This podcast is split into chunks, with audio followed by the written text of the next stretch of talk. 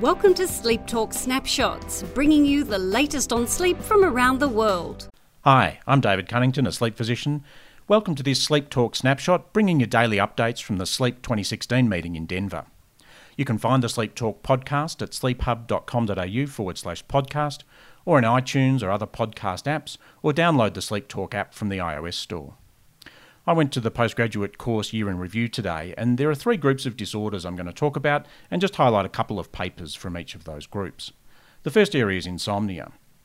In insomnia, there was a really interesting paper talking about online use of CBT. In this case, it was patients with depression symptoms.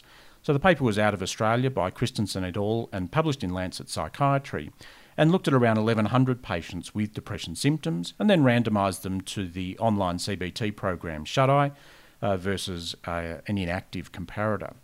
And they showed that the SHUTi program was able to improve depression symptoms as well as improve sleep. Now, they didn't show that it improved depression because that really wasn't the patient population, but it is promising as a way of potentially using online programs to make inroads into both insomnia and depression. The second paper in insomnia that really caught my eye was Fernandez Mendoza in Journal of Sleep Research, published in 2015, looking at adults without depression, but looking then at those with the insomnia and then the incident risk of depression. And essentially, it showed that if people had insomnia, their incident risk of depression was 90% higher, or an odds ratio of 1.9. But then, when you looked at it more closely, it was in those with objective short sleep duration, where the incident depression seemed to be independent of psychological factors such as poor coping resources. It's intriguing because it really does give us potential insights into there may be different insomnia phenotypes. Maybe people with subjective uh, poor sleep but objective normal sleep. Um, it may be more psychologically based treatments that we need to focus on. Not the data yet to prove that, but it does actually just raise those phenotyping questions. In the area of hypersomnia, there were two papers that I found of interest. The group of papers by Valko, published in Annals of Neurology 2015 and Sleep in 2016, looking at what happens to nerve cells in the brain after traumatic brain injury. Interestingly, they showed that you can lose around 50% of histaminergic neurons uh, with damage to the arousal systems after traumatic brain injury. And with that damage to the histamine systems, it does make us wonder about a role for histamine active drugs such as pitolisant. Because clinically, this is a group I really struggle with, and I find they're often fairly resistant to existing wake promoting agents.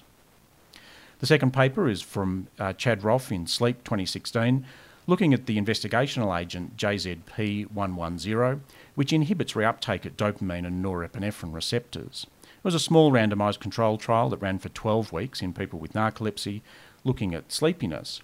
But the reason I'm interested is one, it's a new compound, and we've all got lots of patients that are only partially satisfied by existing agents, but two was the effect size. Really showed a big difference in uh, mean sleep latency in the maintenance of wakefulness test, uh, going from 2 minutes up to 12.8 minutes, and a big reduction in Epworth Sleepiness Score from 17.3 to 8.8 uh, on treatment, with a persistent 8 point change in the Epworth Sleepiness Score at 12 weeks. And the final group of papers for me that were of interest today were in sleep science. Burke et al.'s paper in Science and Translational Medicine in 2015 looking at the effect of caffeine on the circadian clock. The intriguing thing for me is we all know caffeine has an alerting effect, and we talk to people about avoiding caffeine because of sleep hygiene measures. But they showed that caffeine can have a further effect in delaying the body clock.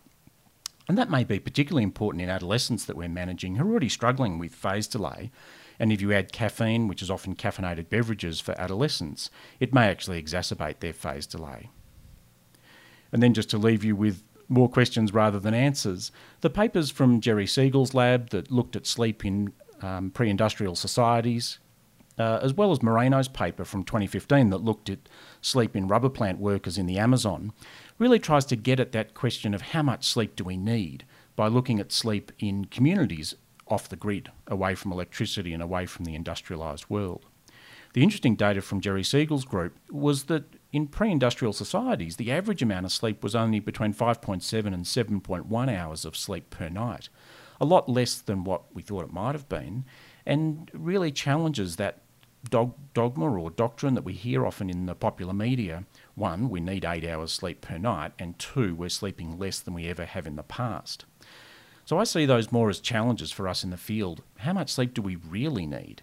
And we need to find good answers to those questions and also be able to get out those messages out into the public. So thanks. I hope you've enjoyed this uh, update, and I'll be back with you again tomorrow for another update with highlights from Sleep 2016. For the A to Z of sleeping well, head to the hub, sleephub.com.au. This podcast is not intended as a substitute for your own independent health professional's advice, diagnosis, or treatment. Always seek the advice of your physician or other qualified health provider within your country or place of residency with any questions you may have regarding a medical condition.